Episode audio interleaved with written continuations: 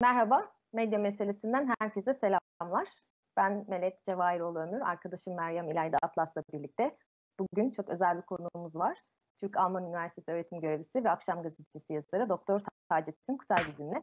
Meryem hoş geldin, Tacettin hoş geldin. Nasılsınız? Merhabalar, Tacettin hocam hoş geldiniz. Hoş bulduk, merhabalar, sevgiler, saygılar. Peki, ona da merhaba. Merhabalar.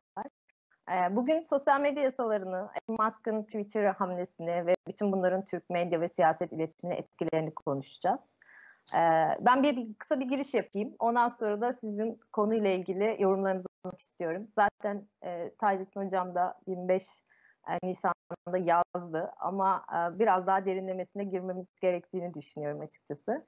Şimdi yani seçimden seçime, sokak olaylarından işte mahkeme salonlarına kadar, yani ekonomiden kültüre, sosyal medya adeta siyasetin yeni arenası oldu uzun süredir hayatımızda. 2011 genel seçimleriyle aktif olarak kullanmıştık sosyal medya için ve biz o zamanlar biraz katılımcı demokrasiyi güçlendiren bir unsur olarak değerlendiriyorduk. Fakat bu pek de böyle olmadı. Yani sosyal medya adeta böyle vakayı adiyenin yeni bir platformuna dönüştü gibi. Şimdi kafamızda böyle demokratik bir ütopya kuruluşu var ve hani sosyal medyanın da buna katkıda bulunacağını düşünürken aslında geldiğimiz noktada teknolojinin herkese açık olmadığını gördük.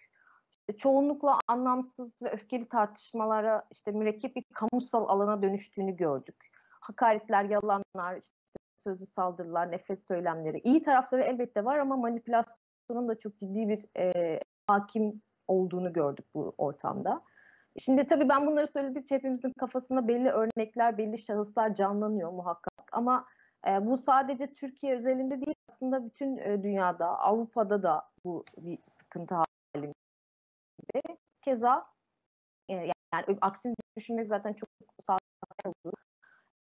Yakın zamanda işte, uzun süredir sosyal medya yasasına 2024 yılında yürürlüğe girecek olan bu yasa. Öyle biliyorum ama sokaktaki gerçek hayatı kontrol altında tutan, suç ve yasak olan pek çok davranış, tutum artık işte yasaların denetimi altında olacak dendi. Yani bu kapsamlara saldırı gibi durumlar, bir takım yaptırımlar uygulanacak. Yani bunun zamanlamasını ben çok manidar buluyorum. İşte Rusya-Ukrayna savaşında karşılaştığımız taraflı ve ikiyüzlü tutumlar, Avrupa'yı ve Avrupalı değerleri sarsan seçim ve seçim sonuçları, nihayetinde işte Elon Musk'ın Twitter gibi aktif 340 milyon takipçisi olan bir platformu satın alması gibi girişimler zamanlama çok manidar. Şimdi lafı çok uzatmayayım ve hemen böyle konuklarımıza, yani hem Meryem'e hem önce Tacettin'e sonra Meryem'e söz vermek istiyorum ama aynı soruyu sormak istiyorum ikinizde. Yani biz bu sosyal medya yasalarını tartışırken işte ilk örnekler nereden geldi? Almanya'dan gelmişti. Bildiğim kadarıyla da Türkiye'deki sosyal medya yasası tasarısı da artık mecliste ve oylamaya sunulacak. Yakın zamanda Rusya 4 Mart tarihinde bir kararlar açıkladı. Çin'in zaten şeyi malum. Yani şimdi pek çok husus var altı çizilecek ama şöyle başlayalım. Bu sosyal medya yasalarını nasıl değerlendiriyorsunuz? Yani Türkiye bu durumdan nasıl etkilenir? Bir böyle başlayalım isterseniz. Önce sana söz veriyorum. Herhalde, değil mi? Yok, estağfurullah efendim. Siz burada bizim konuğumuzsunuz. O yüzden evet. Şöyle değerlendiriyorum.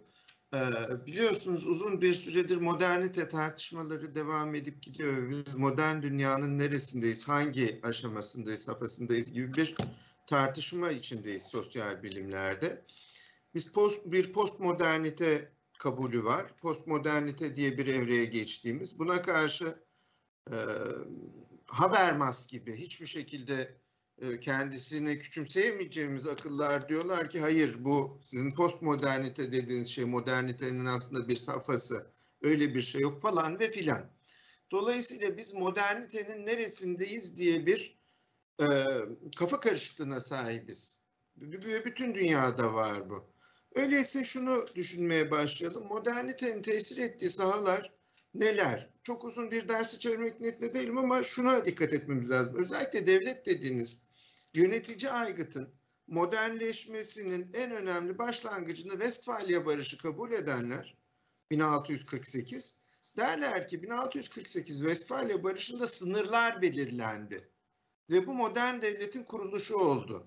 aslında orada modern bir devlet de kurulmamıştı. Yani konfesyonel bir devlet kurulmuştu ama buna rağmen o sınırların belirlenmesi, yani şu derenin ötesi artık benim toprağım değildir algısının sınır anlamıyla bu kadar belirli olması Avrupa'da ve vatandaşlık rejimine geçilmesi ve kimselerin devletlerine karşı bu vatandaşlık bağıyla sorumluluk sahibi olması algısı böyle bir şeyi doğurdu.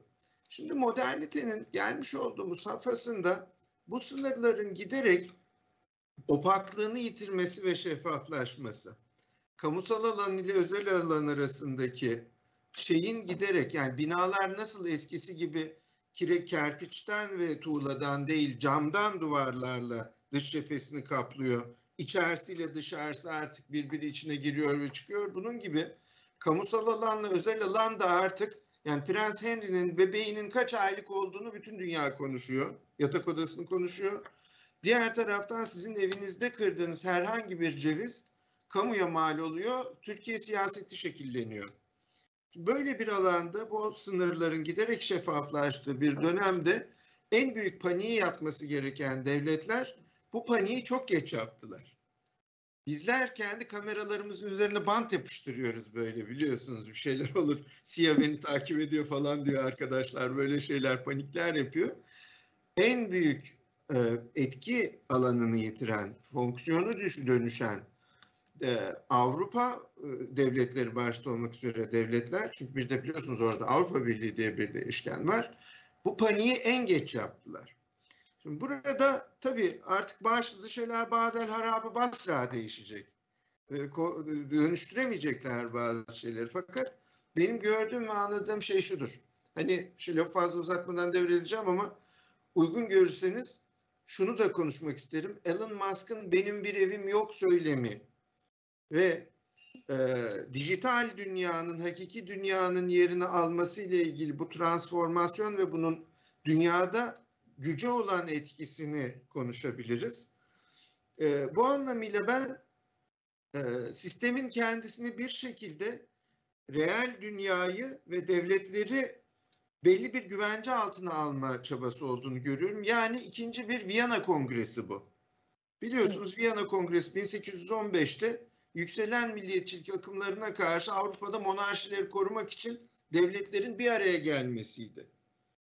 Bu da buna benzer bir şekilde, bakın reel zeminimiz kayıyor artık. Dijital zemine karşı gelelim, konuşlanalım. Viyana Kongresi süreci 60-70 sene öteye atabildi. Bakalım bu ne kadar öteye atabilecek bu çabalar. Bu kadar.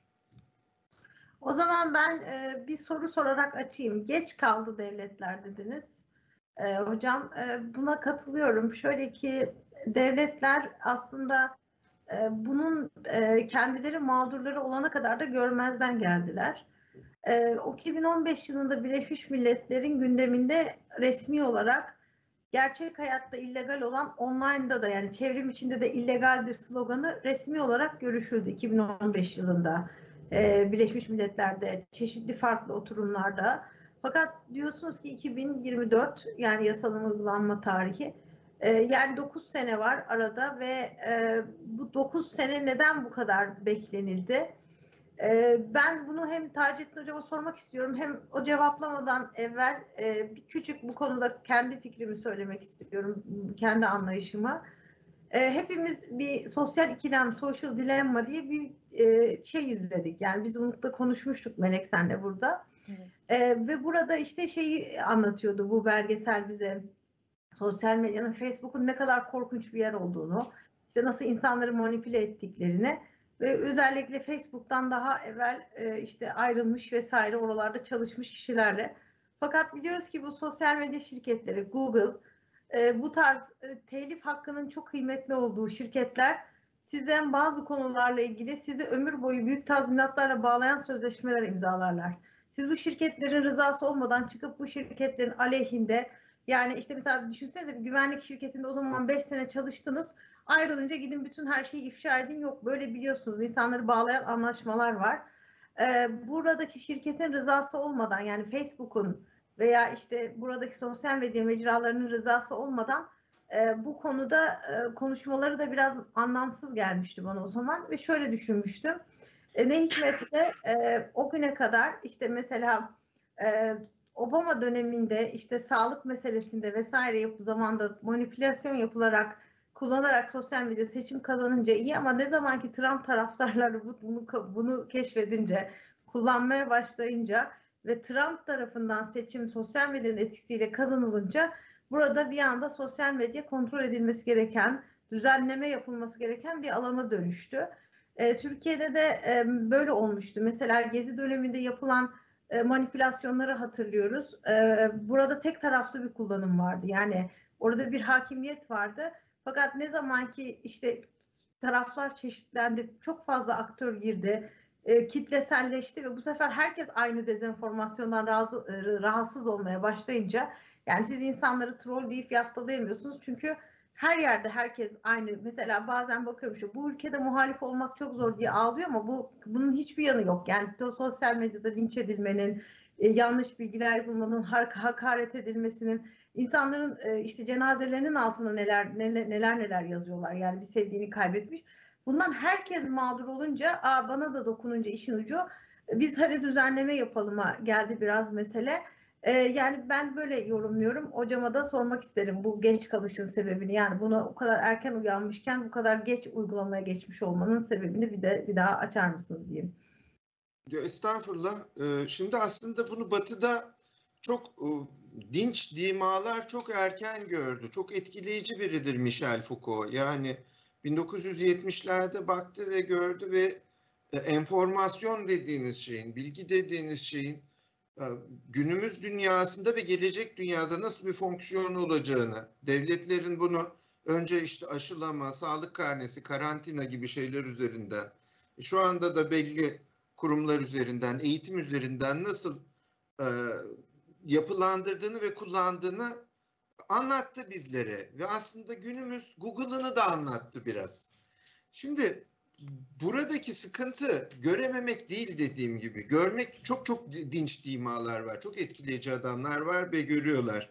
Ve biz de adam bu acaba neyi söylüyor diyoruz. Bu adam neyi söylüyor dedikten bir süre sonra adamın söylediği şey tahakkuk ediyor. Buradaki sıkıntı şu: 2. Dünya Savaşı sonrası girilen Pax Americana düzeni Batı'daki pek çok devleti irade sahibi olmaktan çıkardı. Yani siz şu anda mesela Amerika olarak bir şey yapıyorsunuz ama bu Amerikan siyasetinin bir ürünü müdür, yoksa oradaki farklı dengelerin, düzenlerin bir ürünü müdür, bir soru. Almanya'nın böyle bir iradesi var mıdır? Varsa Schwetzingen'deki Amerikan askerleri ne işe yararlar? Bir soru. Fransa bir soru. İtalya, İspanya gibi ülkelerin İrab'da hali yok. İngiltere bir soru. Dolayısıyla vardığımız nokta şu: Batı bu gibi durumlarda, bir de şunu söyleyelim, özür dilerim. 2. Dünya Savaşı sonrası biliyorsunuz bir idealizm dalgası vardı dünyada. Bu idealizm dalgası iki kutuplu dünyada Sovyetlere karşı, yani Doğu bloğuna karşı ideal olan, insani olan nedir şeklinde bir tablo çiziyordu. Buna yakın olalımdı. O gerçi Berlin Duvarı yıkıldıktan sonra sert bir realizme dönüştü ve Trump gibi bir adam çıktı. Birleşmiş Milletler'de oy vermezseniz para veririm dedi. Bu kadar açık. Ama bu idealizm esnasında bize demokrasi diye bir şey dayattılar. Demokrasi bir tercih. Demokrat olursunuz yahut olmazsınız. Şimdi imandan ayrı bir şey gözükmüyor ama bu da yaşadığımız hayatla ilgili bir şey. Burada iki kimse geliyor aklıma. Bunlardan ilki Luciano Canfora, Avrupa'da Demokrasi kitabı. İkincisi de meşhur yine bir İtalyan Giuseppe Mazzini. Bir de Sartori var tabii, ama bize anlattıkları demokrasiyle ilgili ve buraya içkin şeyler, hikayelere, anlatılara dönün ve bir bakın, Helen medeniyetinden gelen bir medeniyet hikayesidir. Bu medeniyet hikayesinin bütün dünyayı kaplaması ve burayı fethetmesiyle de zaman biter. Zamanın sonu budur aslında. Yani bize anlattıkları, aktardıkları demokrasi bu anlamıyla çok da şey değil. Yani gerçekten biz 3 kişiyiz burada, demokratik olarak nasıl yönetileceğimizi seçelim değil. O irreal bir Yunan direkt demokrasisi. Olmaz ki günümüzde diyor. Demokrasi başka bir şeydir. Nedir? şudur budur falandır filandır bir tanımlıyor. Abi bakıyorsunuz kendinizden olmayan bir hayat tanzimi ile karşınıza çıkıyor. Şimdi efendim Batı'nın buna karşı duramayışının sebebi şu. Bir, Batı her şeyden evvel bir düşman algısıyla karşı karşıya değil. Karşıdan kopup gelen de Helen medeniyetinin dönüşmüş bir formudur. Birincisi buna karşı savaşmak zorunda değil. Bir kültürel istila yok. Ama biz burada mesela kültürel istila ile karşı karşıya olanların ikinci bir kaygısı ortaya çıkıyor bu kültürel istila ile. İki, Batı devletlerinin pek çoğu Hollanda gibi, Belçika gibi köksüzdür. Yok diye, yani yoktu öyle bir devlet. Yani Almanya diye bir devlet yoktu. 150 sene evvel Almanya diye bir devlet yoktu. Dolayısıyla burada kadim bir devletimizi kurtaracağız refleksi yoktur. Bizde bu refleks Haçova Savaşı ile başladı. Yükselme devri savaşı ile başladı devleti kurtarma refleksi. Ve biz sürekli devleti kurtarırız. Fransa'da böyle bir refleks vardır. İngiltere'de vardır. Yani 1640 devrimin esnasındaki tartışmalara dönümü bir bakın, adamların devlet diye bir kaygısı var. Neticede yönetemiyoruz, çağırın astığımız kralın oğlunu dediler 11 senelik Cumhuriyet tecrübesi sonrası. Ez cümle şunu söylemek isterim ve bitiririm, uzattım. Batı'daki devletler kendilerini koruyacaklar ama korumaya değer bir şey değil. Her şeyden evvel. Yani Belçika kendini korusa ne olur, korumasa ne olur? Büyük Avrupa'nın bir parçası olur. Neticede başkenti Brüksel. İki, kendisine bu iradeyi sunacak olan merkez eskisi gibi kendisinde değil. Şu an Atlantik'in ötesinde gözüküyor. Ama o da dönüşüyor. Burada devletler ve şirketler çatışmasını bir zamanlar bize anlatanlara biz çok fazla komplo teorisyeni olarak bakmıştık ya. Daha doğrusu ben bakmıştım ya. Tövbe ediyorum, nadim oluyorum ve bir başka safhaya geçildiğiyle ilgili çok ikna olmuşluğunu beyan ediyorum. Hocam hepimiz multikülti çocuğuyuz. Yapacak bir şey yok. Evet. Ben ikna olduğum bir başka safhaya geçildiğine ikna olduğumu beyan etmek istiyorum. Hocam şimdi yani birkaç noktadan değindiniz ve benim kafamda şöyle bir şey oluştu. Biz bu sosyal medya meselesine dediğimizde ve bu yasaları değerlendirdiğimizde demek ki bir aslında devletçi bir bakış açısıyla bakıyoruz. Halbuki Atlantik'in ötesinde böyle bir bakış açısı yok. Evim olmayan bir adamdan bahsediyoruz. İşi çok daha başka bir yere evriltiyor. Şimdi neydi yani siyaset girince benim aklıma hemen işte Rousseau ve Hobbes geldi. Şimdi bir taraftan baktığımızda biz haniler bir araya geldiğimizde oluşturduğumuz ortamda, çevremde bir toplum sözleşmesine imza atacaktık ve huzur içinde yaşıyor olacaktık. Şimdi Twitter'ı böyle bir alem olarak düşündüğümüzde aslında böyle olmadı. İnsan insanın kurudur cümlesine döndük ve işte yanlış anlaşılmasın yani sosyal medya ortamını böyle şeye dönüştürmek istemiyorum. Kötüdür falan gibi böyle indirgemeci bir şeyim yok ama olandan gördüğüm bu. Dolayısıyla da birçok yani burada da nasıl bir şeye dönüştü? Bu sanki tıpkı Hobbes'un tarif ettiği gibi doğadan aldığı hakla her şeyin üzerine hak iddia eden insan bu ortamlarda, bu yeni kamusal alanlarda da bunu hak iddia etmeye başladı. Fox News ne dedi Elon Musk'ın şeyinden sonra? Yaşasın işte yeni bir kamusal alan doğdu dedi. Halbuki uzun süredir zaten orası vardı. Sadece aşırı sağ ya da Trumpçılar için kamusal alan tekrardan onlara açıldı gibi bir düşünce doğdu. Trump ne dedi? Asla geri dönmeyeceğim dedi. Şimdi tekrar konumuza geri gelirsek o zaman benim aklımda da 3 tane sorun oluşuyor burada. Şimdi konu biraz da buraya çekmeye çalışıyorum. Yani devletçi taraftan çıkalım o zaman. Sosyal medya üzerinden konuşalım. Sosyal medya platformlarının iyileştirilmesi mi gerekiyor? Yoksa sosyal medya platformlarındaki insanların davranışları mı kontrol altına alınması gerekiyor? Yoksa sosyal medya platformlarını yönetenlerin bazı yaptırım ve denetimlere mi tabi tutulması gerekiyor? Şimdi devleti bu işin içerisinden, yani devletin bakış açısı mı bu? Yoksa bunun işinden çıkartırsak mı bu sorunlar karşımıza çıkıyor? Ne dersiniz buna? Yani Meryem Hanım'a değil mi bu? Ben... Yani, şey yapayım hocam, bir küçük yorum yapayım, size topu atayım. Aslında bana sorarsanız bütün platformların mesela böyle işte Trump'ın Truth Social'ı gibi böyle birçok binlerce platform olsun ve bunların hepsine abone olup sonunda hepsi de enflasyona uğrayıp şey olsun, yani değerini yitirsin. Çünkü bu çok ürkütücü. Yani devletler bu dijital diplomasi denen şey, biliyorsunuz 2012-2013 yılında çok hani böyle akademik konferanslar yapılmaya başlandı. Ve o zaman söylenen her şey de şu anda gerçekleşti. Bütün resmi kurumlar, bütün açıklamalar Twitter üzerinden yapılıyor. İşte liderler birbirlerine geçmiş olsun diyor, iletişim kuruyorlar, kurumları tekleniyor. Onun üzerinden bir değer oluşuyor. Mesela düşünsenize, Trump TRT World'un bir tweetini RT'lemişti. Ve o inanılmaz derecede, yani 10.000 falan gibi bir takipçi getirmişti. Bu değeri de belirleyen bir şey. Dolayısıyla sahibi kimin elinde olduğu, mülkiyetinin kimde olduğu, her an nasıl bir iş yapabileceğini bilemediğiniz bir yere aslında bir noktada parçalı olarak mülkiyet ve egemenlik devri gibi bir şey bu yani. Siz hani sanki böyle bir sitede yaşıyorsunuz ve o sitenin bir yöneticisi var ama diyorsunuz ki ara ara gelip benim evimin içinde istediğin yerde oturabilirsin, istediğin eşyayı alıp götürebilirsin. Hani ben seninle mahremiyetimi, alanımı, şeyimi paylaşıyorum. Dolayısıyla işte ne yapıyor bunlar için? Mavi tık veriyor, devlet görevlisi şeyi veriyor. Onların hesaplarına spamlendiği zaman, çünkü devlet görevlileri spamlenebilir, onları o tarz hesabını askıya almanın dışında tutuyor. Ama adeta baktığınız zaman hani bu da bir noktada uluslararası bir kurum gibi çalışmış oluyor. Hatta uluslararası bir kurum, yani ne Birleşmiş Milletler'in bakarsanız ne Avrupa Birliği'nin böyle bir gücü de yok. Bu kadar aktif gücü yok. Ve gençler için konuşulan bir şey var ya, gençlerin hani bu siz Z kuşağısınız, harikasınız filan söylemleriyle, yani onlar diyor ki evet biz Z kuşağıyız, çok iyiyiz filan.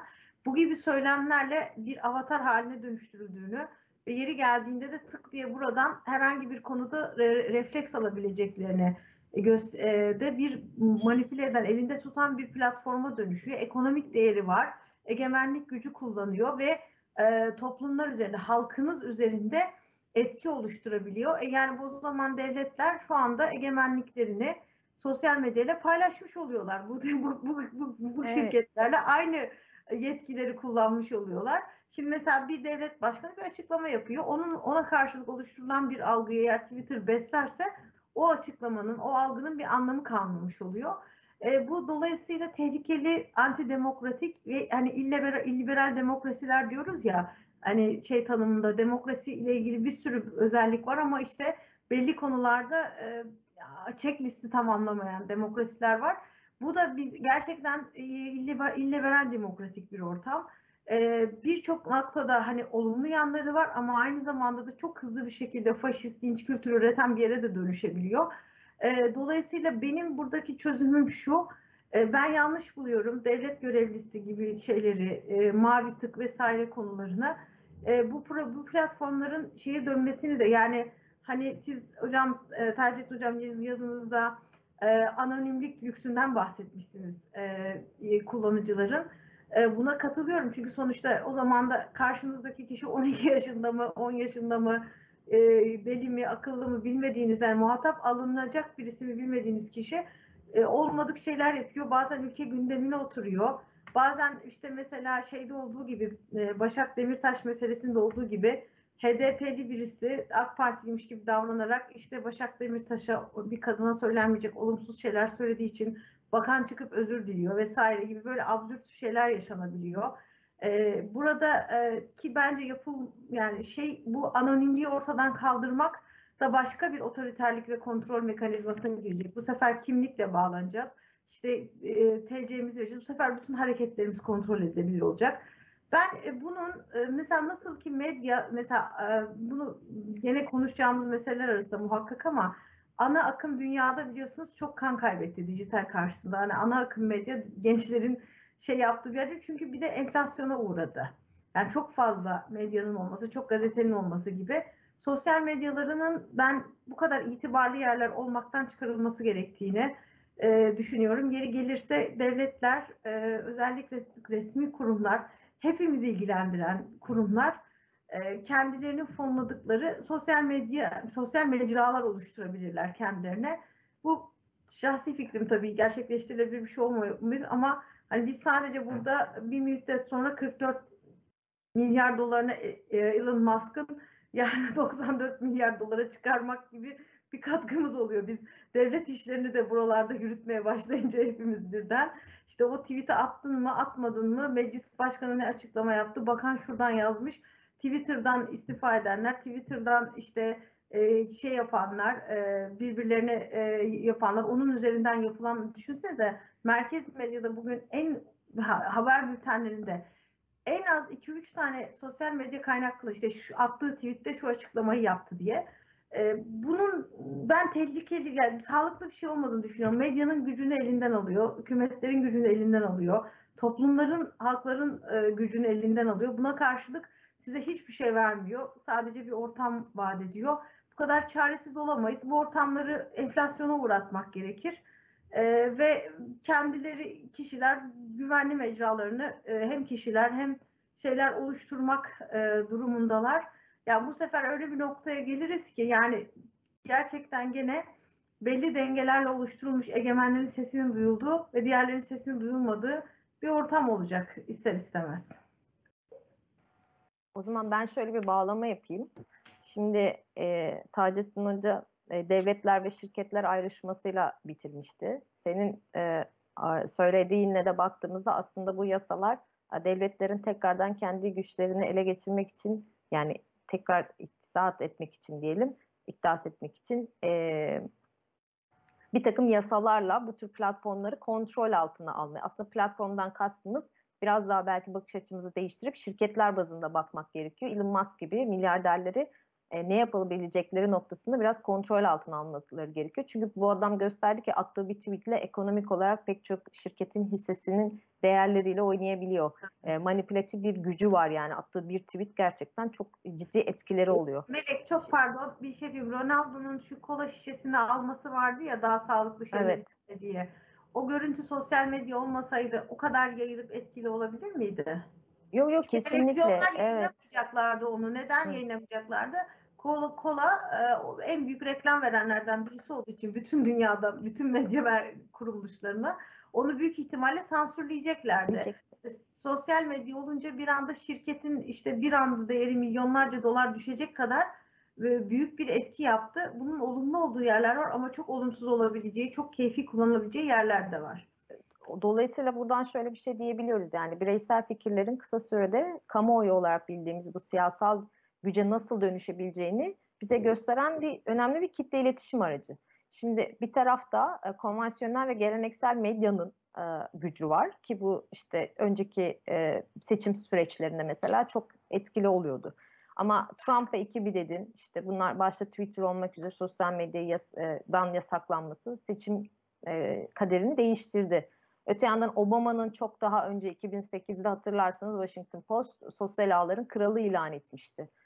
Bir rapora göre de 7.263.000 dolar harcadı buna. En yakın rakibi 2.9 milyon harcamıştı. Şimdi sözü şuraya getirmek istiyorum aslında. İki tarafı da birleştirerek ve biraz da önümüzdeki sürece bakarak. Şimdi siyasal iletişimde gazete, radyo, televizyon gibi geleneksel medya araçlarının kullanımı böyle 150 yıllık bir serüven ve bugün geldiğimiz noktada bu serüven yeni medyada farklı bir boyut kazandı. Şimdi bu yeni medya ortamları, mecralar, bu mecraların özel şirketler tarafından satın alınıyor olması ki bu da aslında çok da güvenli bir şey gibi gelmiyor. Bugün Elon Musk bütün verileri elinde tutacak, yarın X şahıs, öbür gün Y şahıs alabilir. Yani siyasal iletişimin bu süreç, siyasal iletişimin doğasını ve niteliğini değiştirir mi, nasıl değiştirir? Ben bunu Tacettin Hocama sormak istiyorum. İlla ki değiştirir. Şunu düşünelim. Devlet dediğimiz şey, oradan uzatmak istemiyorum ama sadece zemini oradan kurmak istiyorum. Devlet dediğimiz şeyin mahiyeti nedir? Şimdi iki hanımefendinin önünde verilecek örnek değil ama bir misal, devlet meşrulaştırıcı erktir. Bakın yani herkes bilir ki Hazreti Adem'den beridir zina nameşru bir şeydir. Ama vergilendirilmiş kazanç kutsaldır yazar Karaköy'deki vergi maliyeye ait o binanın üzerinde. Bankalar Caddesi'nin köşesinde. Hemen bir üst sokağında da bir umumhanesi vardır İstanbul'un ve o kadın vergi rekortmenidir ülkenin. Ve meşru bir zinadır bu. Devlet der ki sen bu meşrudur buradaki iş. Ve kimse de ona bir nameşruluk atfetmez. Ama onun haricinde başka bir yere kameralarıyla dalar televizyonlar ve fuhuş esnasında yakalandı insanlardır. Bu devletin meşrulaştırıcı gücüdür. Böyle bir güç dünyanın başka hiçbir kurumunda yoktur. Yani ancak Allah inecek ve diyecek diyor bir yazar şeyden. Onu mukayese ederken bir batılı tabii bizim kafamızda böyle bir şey yok. İnkarnasyona inanmayız ama. Şimdi buraya dönüp baktığımızda fonksiyonun dönüşümü meşrulaştırıcılık üzerinden zaten. Yani her şeyden evvel bir devlete ait yetkileri aldık, devrettik çoğunu. Eskiden nasıldı? Kiliseye ait bir nikah yetkisi vardı. Devlet çıktı dedi ki ben kendime bir rakip olarak kiliseyi kabul etmem. Bundan sonra kurumlarımda yapacaksınız ve deftere işlenecek. Şimdi ilişki durumu Instagram'da takipten çıktı ayrıldılar şeklinde bir beyanatla karşılaşıyoruz. Bu hani icap kabul ve beyandır ya nikahta. Instagram'da takip ediyor olarak bakın biz bununla birlikteyiz artık ortaya koyuyorsunuz. İki, buradaki meşrulaştırıcı şey neyin tahammül edilip neyin tahammül edilemeyeceği. Türkiye'de şu anda geçtiğimiz sene özellikle öyle bir kavga vardı ki en meşru yaşam tarzı LGBT, en nameşru olan muhafazakar klasik Türk yaşam tarzı. Bu kavga vardı geçen sene. Allah'tan ekonomik şeyler çıktı da bu biraz üstü örtüldü. Biraz. Meşruiyetin zeminini bir yerden alıp bir yere verdi bu şey. Hı hı. Şimdi sıkıntı şuradan kaynaklanıyor. Devletin ve devlet dediğimiz yani üstümüzdeki yapı neyse onun meşrulaştırıcı gücü, meşrulaştırabilme erki birinin eline geçebiliyor. Şu an Roma'sı olmayan bir imparatorlukta yaşayacaksak Negri'nin dediği gibi öyle bir yere dönüyorsa dünya bunun meşrulaştırıcı merkezlerinin olması lazım. Ve hiçbir şekilde bir mutabakata açık değil bu merkezlerin sahipleri. Şimdi Elon Musk'a dönüştüğü geçtiğinde bu güç yahut bir başka adama geçtiğinde bu sadece ona geçmiş olmuyor. Neticede Elon Musk dediğin adam kalp krizinden ölür. Bir araba çarpar, uçağa düşer falan olur filan olur. Orada sorgulamamız gereken hadise şudur. Bir, zihnimizi başka bir yere çapalıyoruz artık. Çapayı başka bir denize attık. Sanal dünya denilen ve buranın meşrulaştırma aygıtlarını kullanıyoruz. Ve görüyoruz ki en güçlü olduğumuz anda bile onların en zayıf olduğu andan daha zayıfız. Zira zemini o belirliyor. Öyleyse biz gibi, şimdi bu tartışma, demin sorduğunuz bütün sorular aslında bir, o Helen Batı paradigmasına ait toplumlarda nereden konuşacağız bunu? İki, bu kültürel tasalluta karşı bunun kurbanı olan dizlerde nasıl konuşacağız? Yani aynı kavramlarla konuşamayız biz bunu. Dolayısıyla vereceğimiz karar şu, bir kapalı toplum mu olacağız? Sosyal medyadan vazgeçip Türkmenistan gibi vesaire yerler. Türkmenistan tecrübemiz var bizim Meryem Hanım'la. Evet. İlginç bir tecrübeydi yani. Evet. Yahut açık toplum olma iddiasıyla birlikte her türlü şeye açık bırakacağız. Ancak bakın Z kuşağı vurgusu Meryem Hanım'ın çok kıymetli. İnanın ne söylediklerini anlamıyoruz, inanın ne söylediğimizi anlamıyorlar. Bir başka gezegenden gelindi. Meşruiyet zeminimiz, meşruiyet algımız, bu zemin üzerindeki yani sahanın değişmesi bizi sadece reaksiyoner, reaktif, tepkili gençlerle karşılaştırmadı. Öyle olsa alırım gönlünü, iki makas aldığımı geçer. Ne istiyorsa yaparım. Yeter ki küsmesin. Ama böyle değil. Başka insanlara dönüştük. Şimdi dolayısıyla buradaki şey yin devri, yetkinin devri herhangi bir kimseye, herhangi bir şeye ve şirketlerin oluşumu, bunların sınırlanması falanı ve filanı mevcut belirsizlik sorununu ortadan kaldırmayacak. Bir şey var ya zombi filmlerinde bir merkezden yürüyün dendiğinde yürünüyor, durun dendiğinde duruluyor. Bu merkezler kuruluyor ve bunlara bağlanıyor insanlar. Şimdi bir de bir başka mevzu geliyor. Bak onu daha hiç çözemedik. Metaverse diye bir şey geliyor yani. Şimdi Ali ben de oradan soruyor olacaktım. Yani dolayısıyla aslında bu şey kaymalarında yani meşruiyet kaymasında tarafları bir tarafta devleti bir tarafta CEO'ları, özel şirketleri, sanal alemi aslında sizin söylediğinizden doğru mu anlıyorum? Gerçek ve sanal dünyayı karşılaştıralım ve gerçek dünyada ne kadar yapılanma yaparsak yapalım ki yazınızda da bunun Türkiye'ye yansımalarının çok da hani beklediğimiz gibi olmayacağını, batıya çalışacağını söylemişsiniz. Ama batıya derken batı devletleri de kendilerini kurtarmaya çalışıyorlar ya. Ben orada biraz bir gazete köşe yazısında okurun ne okumak isteyeceği, görmek isteyeceği şeyi verdim aslında. Burada Batı devletlerinin de büyük, yani Fransa'daki sarı yelekliler hadisesi Fransa tarihinin çok da kabul edebileceği bir şey değil. Fransız ihtilalinden sonra halkı içeri soktular. Ondan sonra her çıkışları bir şekilde Paris Komünü gibi falan bir şekilde teskin edildi. Şimdi bu adamların ne istediğini bilemiyor, anlayamıyor Fransa'da kimse. Dolayısıyla onlar açısından da çok parlak değil ama bir önümüzdeki vadede, kısa vadede batılı devletlerin bize karşı kendini konumlandıracağını, Fransa'daki mağribilere karşı konumlandıracağı bir yere geleceğiz. Ama bağışlayın, şunu söyleyerek bitirmek isterim onu, şu deminki hadiseyi.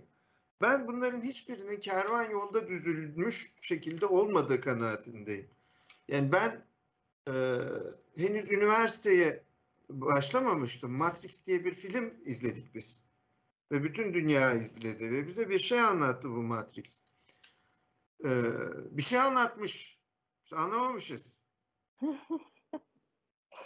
Ama geçenlerde yine izledim, bir tane sinemada gittik. Yeniden çekmişler. Sonra başını biraz şey yaptım, düşündüm.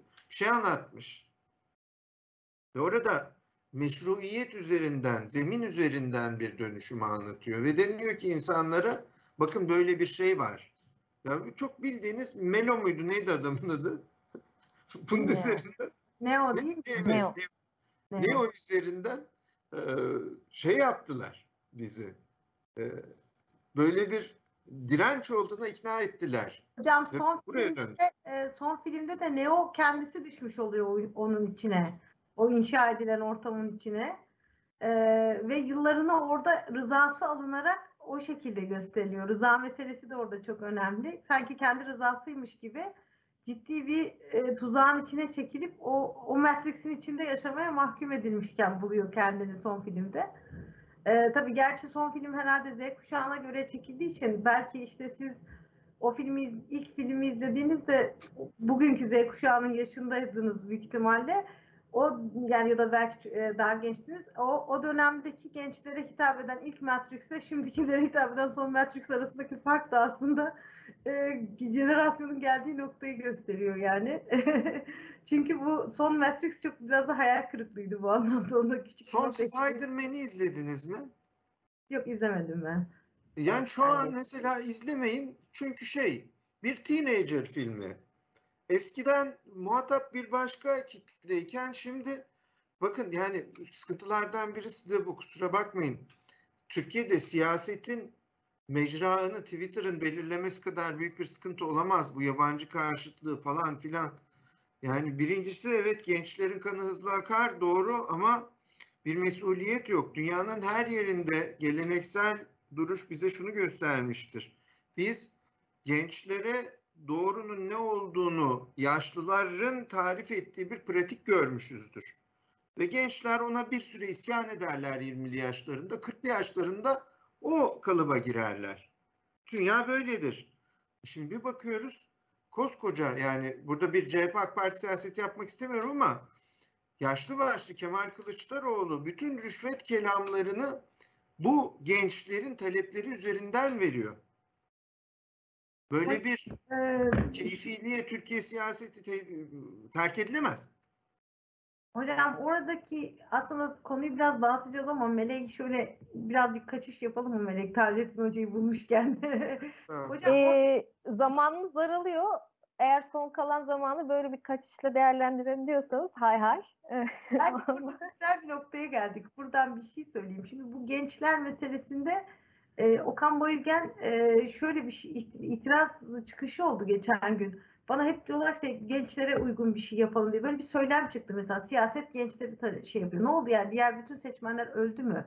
Yani Okan Boygen de şey dedi. Hani, benim bir kuşağım vardı. Bu kuşağım gençleri var. 40'lı, 50, 60, 70 yaşında insanlar var. Bu insanlar öldüler mi? Artık tüketici değiller mi? Televizyon izlemiyorlar mı? Hani biz hep gençlere takılıyoruz. Bu aslında şöyle bir yanılsama. Siyaseten doğru olan bir şey. Neden doğru olan bir şey? Çünkü 4-5 milyon kadar bir genç nüfustan bahsediliyor. Ve bu genç nüfus şu anda oyun değiştirici olarak gözüküyor. Özellikle de Millet İttifakı için. Neden? Çünkü onların o oya çok ihtiyacı var. Yani çok ciddi anlamda fark atacak bir şey var.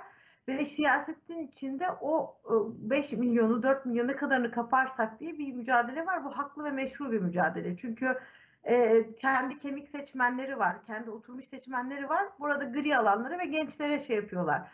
Ama öyle bir noktaya geldi ki işte sanki hani bizler sanki artık yokmuşuz gibi oyunda, hiçbir şeyin içinde. Yani biz öldük mü, ne oldu? Yani böyle hiçbir tüketici değilmişiz, hiçbir şey bize hitap etmemeliymiş. Böyle siyasette saplantılı bir şekilde her alanında gençleri yakalamalıyız, gençleri yakalamalıyız, gençleri yakalamalıyız.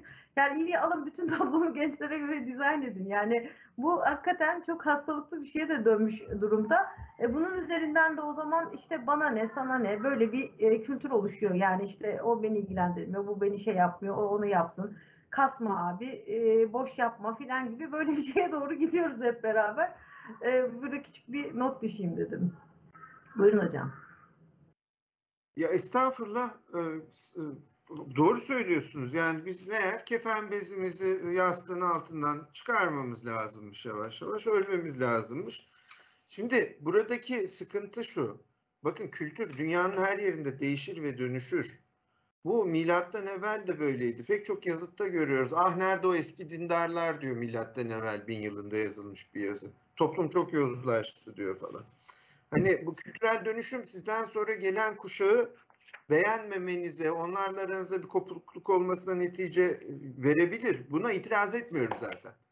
Benim itirazım şu. Hazırlanan ve önümüze gelen şeyin bir belirliliği, bir sınırı yoktur.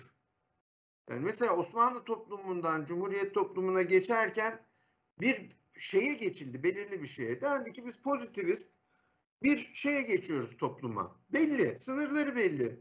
68 kuşağının talepleri belliydi yani. Sol talepler. Karşılarsın, karşılamazsın, anlarsın. Şu anda karşımızdaki kesif bir borçluluk hali. Kesif. Biz bu çocuklara bir borcumuz var ve ödeyemiyoruz.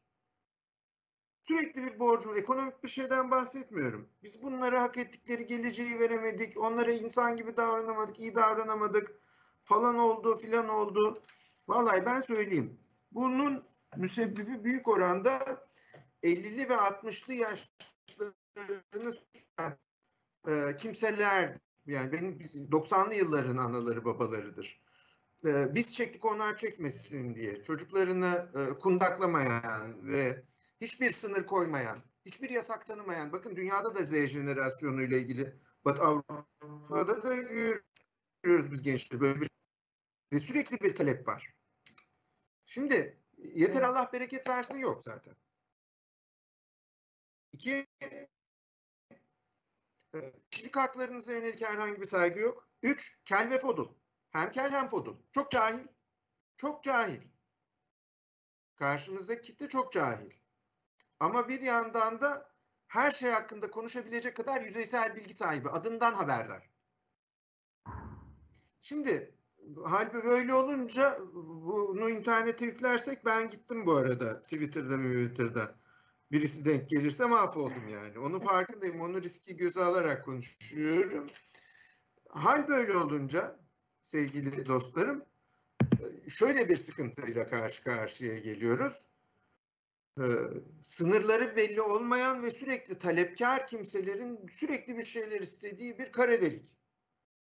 Bu kara deliğin belirliliğine bırakırsak biz her şeyi ve bunların sınırları içinde oynamaya başlarsak kanuni, ahlaki, etik, dini, imani, insani hiçbir şeyimiz, belirliliğimiz olmayacak.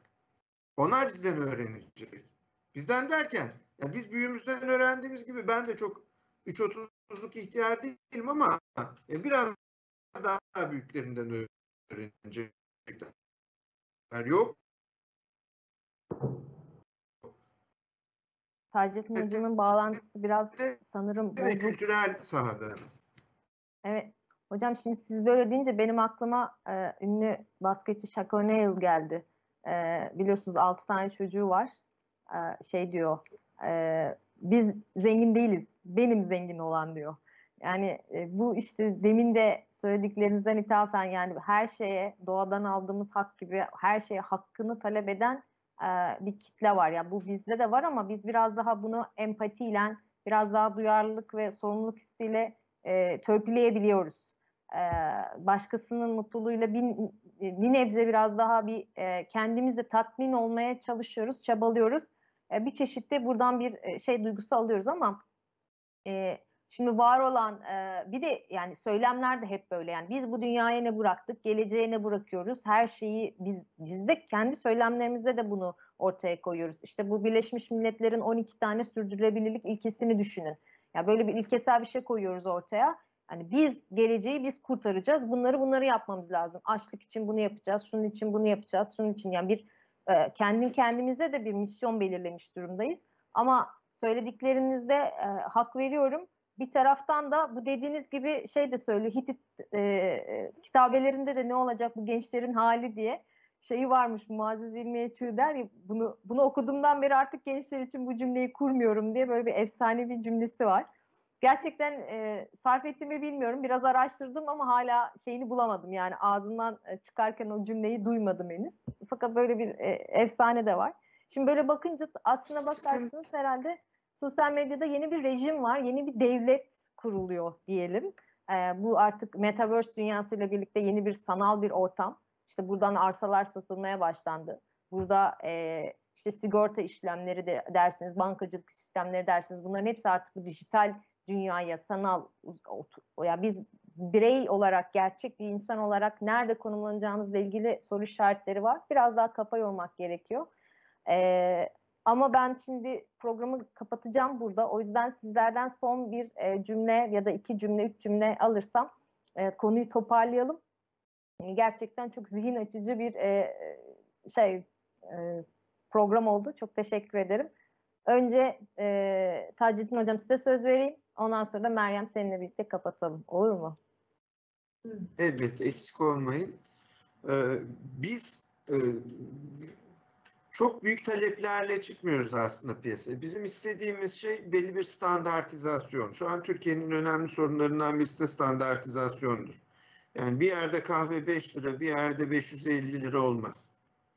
Belli bir standart olur ve buna riayet edilir. Şimdi önümüzdeki dönemle ilgili şey de, sosyal medya ile ilgili şey de, Z kuşağı ile ilgili bu deminden beri söylediğimiz şeyler de genellikle aynı talepten yola çıkar. Diyoruz ki bir standart olsun ve bir norm olsun ve normu normsuz belirlemesin.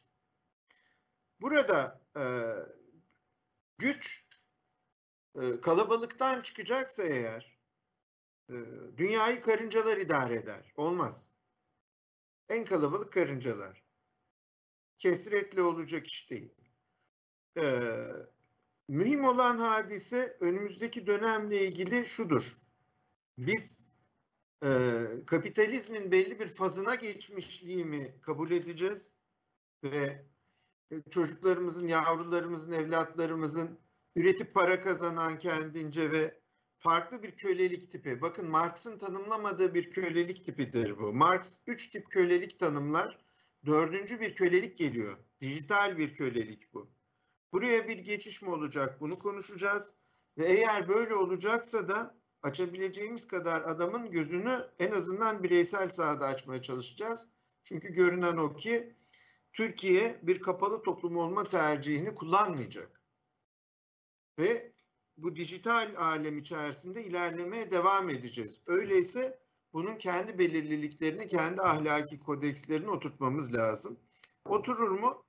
oturur diye temenni ediyorum. Bu kadar. Çok teşekkür ederim. Teşekkürler hocam. Çok teşekkür ederiz hocam. Tacettin Hoca güzel bağladı. Ben de kendi teklifimi yineleyeyim. Mecraları bu kadar itibarlı olmaktan çıkaralım. Yani bütünüyle itibarsızlaştırmayalım ama bu kadar böyle her şeyin belirlendiği, gündemin döndüğü, bizim doğrudan referans noktamız haline getirmeyelim. İnsanlar CV'lerine Instagram'da 100.000 takipçim var diye yazmasınlar. Yani çünkü çok biliyoruz ki yani müstehcen şeylerle de milyonlarca insan toplayabilirsiniz. Yani bu sayı, buradaki nicelik bir CV parçası olmamalı bence. İnsanlar ancak yaptıkları işlerle insanların takdiri üzerinden kazandığında zaten oraya yazılacak başka şeyler oluşuyor. Okuldur, kitaptır, makaledir, programdır, diplomadır, her neyse yani meslekte yetkinliktir. Bunların önüne geçmemeli diye düşünüyorum. Bu da bizim elimizde. Yani bizler ne kadar çok Twitter'da gördüm, Twitter'da gördüm, Twitter'da şöyle yapmış diye konuşmayı birazcık herhalde dikkatli bir hale getirelim diye düşünüyorum naçizane. Teşekkür ederim Meryem. Bugün medya meselesinde sosyal medya yasalarının ve bu yasaların etkisiyle artık devlet ve dijital dünya arasındaki bir ayrımı doğuyor. Türkiye'nin kapalı mı, açık mı bir toplum olma tercihini ne yönde kullanabileceğini konuştuk. Devletin meşrulaştırıcı zemininin kayıp kaymadığını, Elon Musk gibi CEO'ların artık kendi rejimlerinde kimleri içeriye katıp katmayacaklarına dair fikirlerimizi sunduk, tartıştık. Çok teşekkür ederiz. Medya meselesinden bugünlük bu kadar. Bir sonraki programda görüşmek dileğiyle. Hoşçakalın. Hoşçakalın.